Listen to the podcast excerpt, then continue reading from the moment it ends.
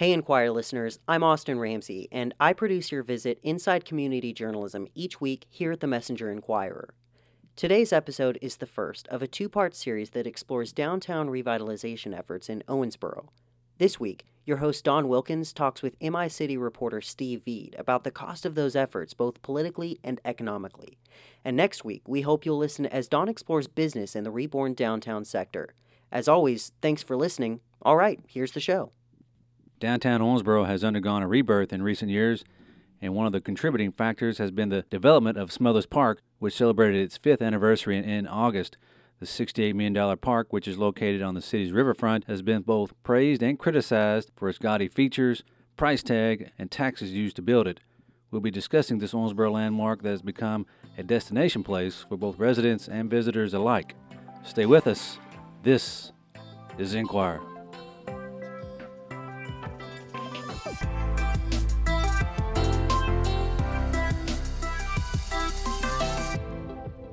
From the Messenger Inquirer, I'm Don Wilkins, and joining me is veteran Messenger Inquirer reporter Steve Vied, who has done extensive coverage on Smothers Park and the entire downtown revitalization project, and he has been covering this remarkable project from its genesis.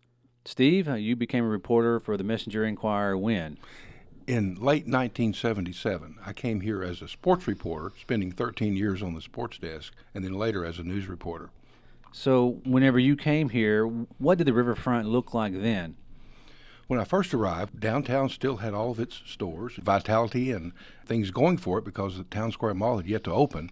It opened only a few months later, however, which began the uh, the decline of downtown at that time in 1978. But at that time, Second Street looked great. Now, where Smothers Park is, what did that look like? I grew up here, and I remember I always described it as just having some monkey bars and a, and a swing set and maybe a slide, and that was about it.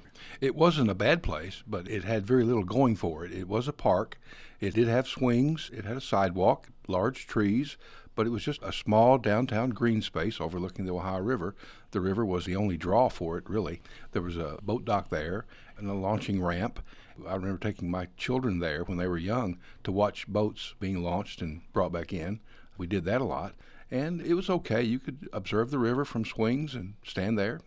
It was just a small downtown park. So I doubt it was what made you want to settle down here uh, at that time, right? It was not. I always believed that the riverfront was an asset for the community, but it wasn't being taken advantage of very much. You kind of got into it a little bit. So, what was downtown like then? Downtown was just a typical Kentucky downtown. The stores were there, the J.C. Penney and the Sears, and the other uh, retail outlets were all on Second Street, and it was a pretty vibrant place. Soon to go the other way with the opening of Town Square Mall on South Frederica, which was an amazing, huge event here. At the same time, it was the beginning of the end for uh, for downtown. Yeah, you could point to the date of uh, March 1st, 1978. That was the day the Town Square Mall opened and pulling traffic to South Frederica away from the riverfront. Did the city officials ever express any concern of this shift from the downtown area? Not that I recall, Don. It, there was so much excitement connected with the opening of the mall and the rapid growth of what was happening on South Frederica that I think that drew everyone's attention away. There was still retail activity on Second Street and downtown, uh, and of course, as, as we've discussed, the Executive Inn Rivermont was uh, not far away, and it was it was a new venue at that time, so it was still generating a lot of attention. So back in the late '70s, were they doing any kind of events downtown? Uh, do you remember when that started and how it affected the riverfront area? Uh, the barbecue festival did start in the late 70s, but it was a one day a year affair. But other than that, downtown was very quiet, not a lot of activity. Activities were directed elsewhere in our town. I guess downtown was just left to its own devices, and there weren't many. I guess there was some shops down there. Of course, we had the Anderson building down there. Anderson's department store continued for a while. It, it had dual locations in town at the mall and retained its downtown location. But downtown was mainly for lawyers and the courts and a few shops that re, that remained. And but but activity was just uh, falling off rapidly. Yeah, and we're going to get into why that happened as we take a quick break here on Inquirer.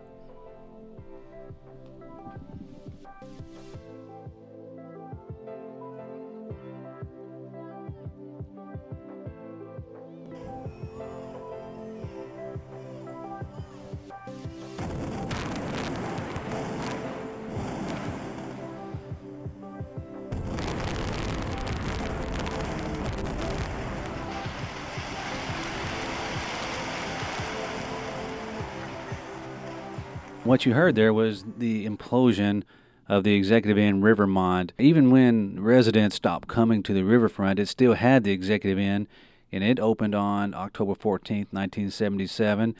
And in its heyday, major performers such as Bob Hope, Ray Charles, James Brown, Johnny Cash, Willie Nelson, B.B. King, and even Liberace played there. But not even they were enough to salvage the dying downtown area. The Big E went into disrepair along with the rest of the downtown area, and that's when the city, under Mayor Tom Watson, started looking at Kentucky 54, developing it with the state TIF funds.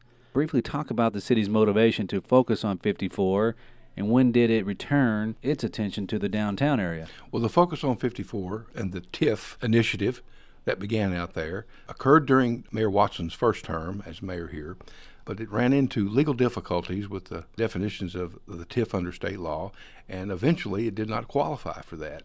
The plan was at that time to build a convention center on 54 and a large shopping area. We see that happening now, all these years later, but then it was going to be a new focus, and downtown was going to be basically abandoned in the minds of many. There would be nothing left there with the executive inn no longer open. The picture wasn't very bright for downtown then with the focus on, on the 54 TIF and what was going to happen out there. So, what changed? Well, it did not muster as far as the legal definitions of a TIF were concerned. It was not approved by the state for TIF funds, so that was the end of that discussion. And then Mayor Watson and the and city commissioners turned their attention to other things, and then his term ended, and then Ron Payne was elected mayor, and that was a big difference maker for downtown, as we will discuss and as we see now.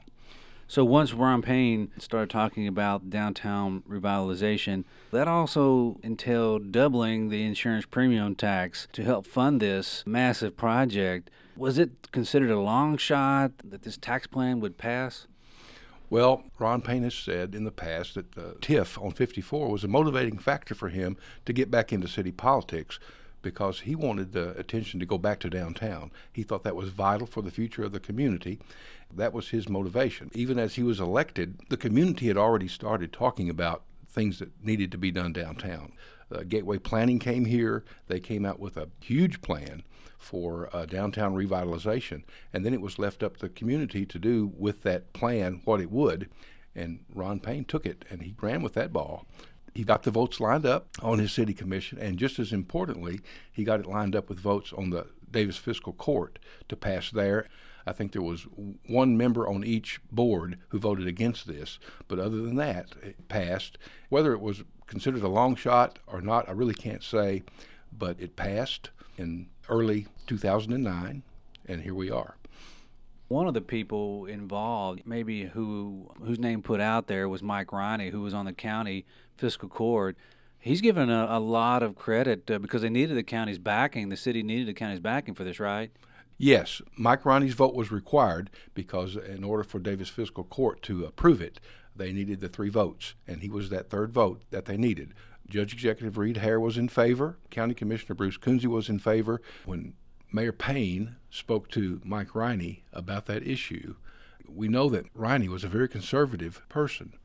But Riney was convinced when Payne told him that downtown revitalization was necessary for the future of downtown and for the future of Mike Riney's grandchildren without revitalization or with it. And with that, Mike Riney was convinced that downtown revitalization needed to go forward if there was to be a future for his grandchildren and other children in our community. So he voted for it, and the city commission passed it. And both the county and the city basically doubled their insurance premium license fee taxes to create enough money to pay the loan payments on large loans that were used for the capital construction funds. It totaled close to 80 million. Explain what these taxes pay for and what don't they pay for regarding the downtown area.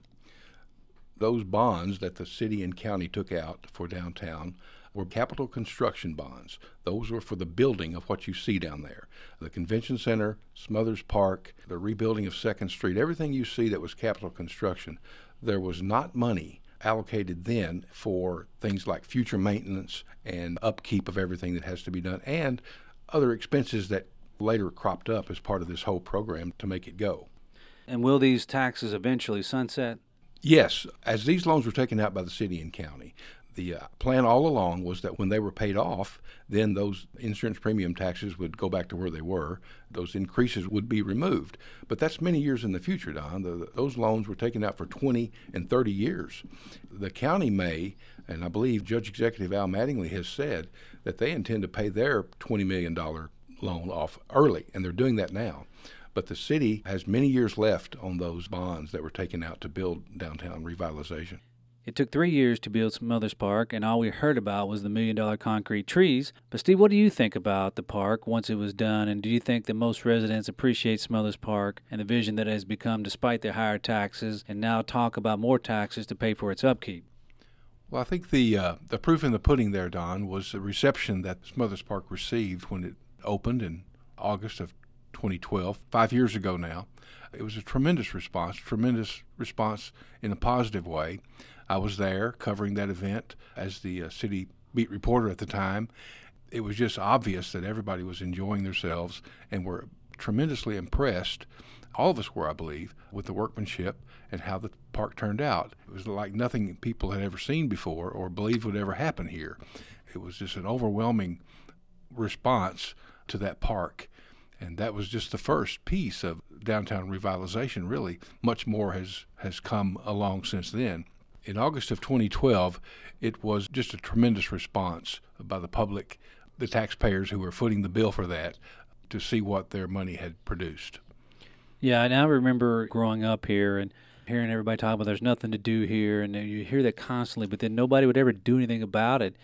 All of a sudden, you know, we had these uh, city officials and county officials decide, hey, let's do something now, and and I remember going down there whenever they unveiled it and became a little emotional uh, about it and just knowing that you know this was something that I never thought I would see in my lifetime. And now that my kids my grandkids hopefully will have this as an inspiration to not only stay here but come back here after college and, and live and work here when so many before wouldn't come back here because they didn't have anything to come back here for and now this is an incentive and so how do you think Owensboro's history will remember Mayor Payne and the rest of the city and county officials who had the courage to make this happen. Well, I think that you put it well there when you talked about what drove the whole thing. It was this vision that Owensboro was going nowhere and there was nothing to do, and downtown was dying. And I think some of these people, including Mayor Payne, saw that. It was obvious to them that something needed to be done, and it was going to take a bold, a really a bold initiative to pull it off. And it was every bit of that with the price tag that it carried and I think the legacy for those individuals, those representatives, those elected officials that went out on a limb, really, and some of them suffered political consequences later on, but they will be looked at as visionary as this thing goes forward and as more construction occurs, and more development downtown comes on, they will be looked at as doing the right thing. Just a successful venture all the way around, and something that people really didn't expect ever to happen here. That will wrap up our show for this week. I want to thank Messenger Inquirer reporter Steve Vied for joining me. To send us questions or to provide feedback, email us at newscast at messenger-inquirer.com. Remember, you can find us on the Messenger Inquirer's website, its mobile app, and iTunes, where you can subscribe to Inquirer.